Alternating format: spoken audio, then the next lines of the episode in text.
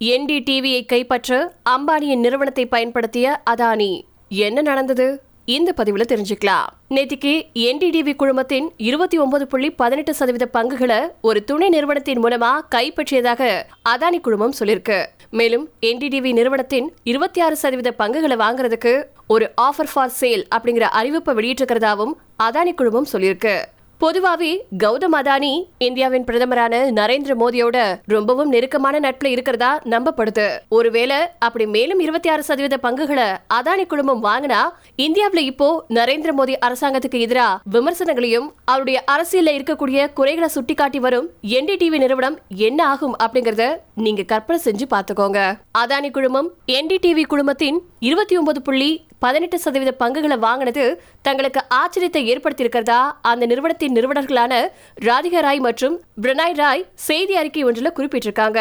NDTV நிறுவனத்தின் இருபத்தி ஒன்பது புள்ளி பதினெட்டு சதவீத பங்குகளை வாங்குறதுக்கு கிட்டத்தட்ட தசாப்த காலத்துக்கு முன்னாடியே என்டிடிவி நிறுவனத்தை கைப்பற்றுவதற்கான பணிகளை அன்றைய தேதிக்கு இந்தியாவின் நம்பர் ஒன் பணக்காரரா இருந்த முகேஷ் அம்பானியின் ரிலையன்ஸ் நிறுவனத்தின் மூலமா முன்னெடுக்கப்பட்டது அப்படின்னு ஸ்க்ரோல் வலைத்தளம் சொல்லிருக்கு.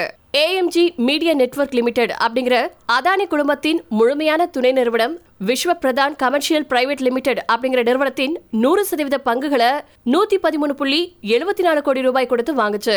இந்த நிறுவனத்தின் மூலமா தான் அதானி குழுமம் என்டிடிவி பங்குகளை கைப்பற்றிருக்கு. ரெண்டாயிரத்தி எட்டாவது வருஷம் தொடங்கப்பட்ட Vishva Pradhan commercial private limited அப்படிங்கிற நிறுவனம் தன்னை ஒரு வணிக மேலாண்மை மற்றும் ஆலோசனை சேவைகளை வழங்கக்கூடிய நிறுவனமா சொல்லிக்கிச்சு. ஆனா இதுவரைக்கும் அந்த நிறுவனத்துக்குன்னு எந்த ஒரு சொத்து பத்துகளும் கிடையாது. அதே மாதிரி விஸ்வ பிரதான் அப்படிங்கிற நிறுவனத்தின் இயக்குநர்கள் அந்த காலகட்டத்தில் ரிலையன்ஸ் குழுமத்துல ஒரு உயர் அதிகாரிகளா இருந்திருக்காங்க அப்படிங்கிறது இங்கு கவனிக்கத்தக்கது.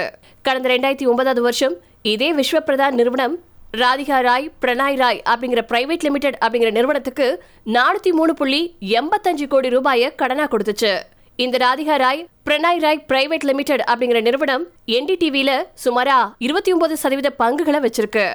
இப்பதானே விஸ்வ பிரதான் கமர்ஷியல் பிரைவேட் லிமிடெடுக்கு எந்த ஒரு சொத்து பத்தும் இல்லைன்னு பார்த்தோம். அதுக்குள்ள எப்படி சுமாரா நானூத்தி மூணு கோடி ரூபாய வேறு ஒரு நிறுவனத்துக்கு கடன் கொடுக்க முடிஞ்சது? இந்த கேள்வி எழுது இல்லையா பிரதான் நிறுவனத்துக்கு ஷினானோ ரீட்டைல் பிரைவேட் லிமிடெட் அப்படிங்கிற நிறுவனம் கடன் கொடுத்துச்சு.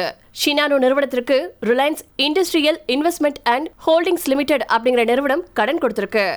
சொல்ல போனா ஷினானோ அப்படிங்கிற நிறுவனம் அப்போதைக்கு ரிலையன்ஸ் நிறுவனத்தின் முழுமையான துணை நிறுவனமா இருந்தது அப்படிங்கிறது இங்க குறிப்பிடத்தக்கது. கடந்த ரெண்டாயிரத்தி பன்னெண்டாவது வருஷம் விஸ்வ பிரதான் நிறுவனத்தின் உரிமை கைமாறினதா அந்த நிறுவனம் இந்திய கார்ப்பரேட் விவகார அமைச்சகத்துக்கிட்ட சமர்ப்பிச்சிருக்கக்கூடிய அறிக்கைகள் மற்றும் தரவுகள் சொல்லுது.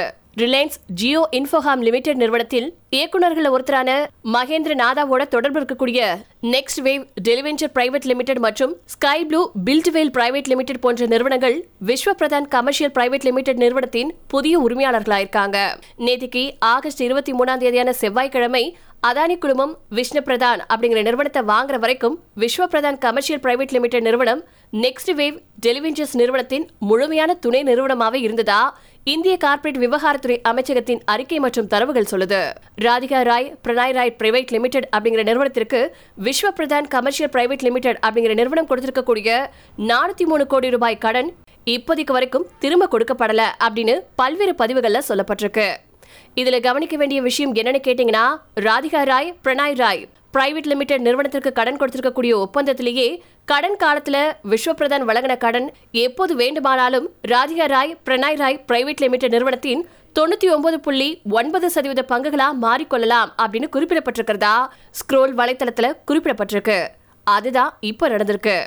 ஆக என்டிடிவி குழுமத்துல தங்களுக்கான அதிகாரத்தை அல்லது கட்டுப்பாட்டை பல ஆண்டுகளுக்கு முன்னாடியே பிரணாய் ராய் மற்றும் ராதிகா ராய் ஆகிய நிறுவனங்கள் இழந்து விட்டாங்க அப்படிங்கறத இது சுட்டி காட்டியிருக்கு இதை விட பெரிய விஷயம் என்னன்னு கேட்டீங்கன்னா இந்தியாவின் நம்பர் ஒன் பணக்காரரான கௌதம் அதானி இந்தியாவின் மிக நம்பகமான தொலைக்காட்சி சேனல்கள்ல ஒன்றான என்டிடிவியை கையகப்படுத்த நம்பர் டூ பணக்காரரான முகேஷ் அம்பானி கிட்ட இருந்து முகேஷ் அம்பானிக்கு மிக நெருக்கமான நபர்கள் கிட்டத்தட்ட தசாப்த காலத்துக்கு நிர்வகிச்சு வந்த நிறுவனத்தை அதானி குழுமம் கைப்பற்றிருக்கிறது இங்க குறிப்பிடத்தக்கது.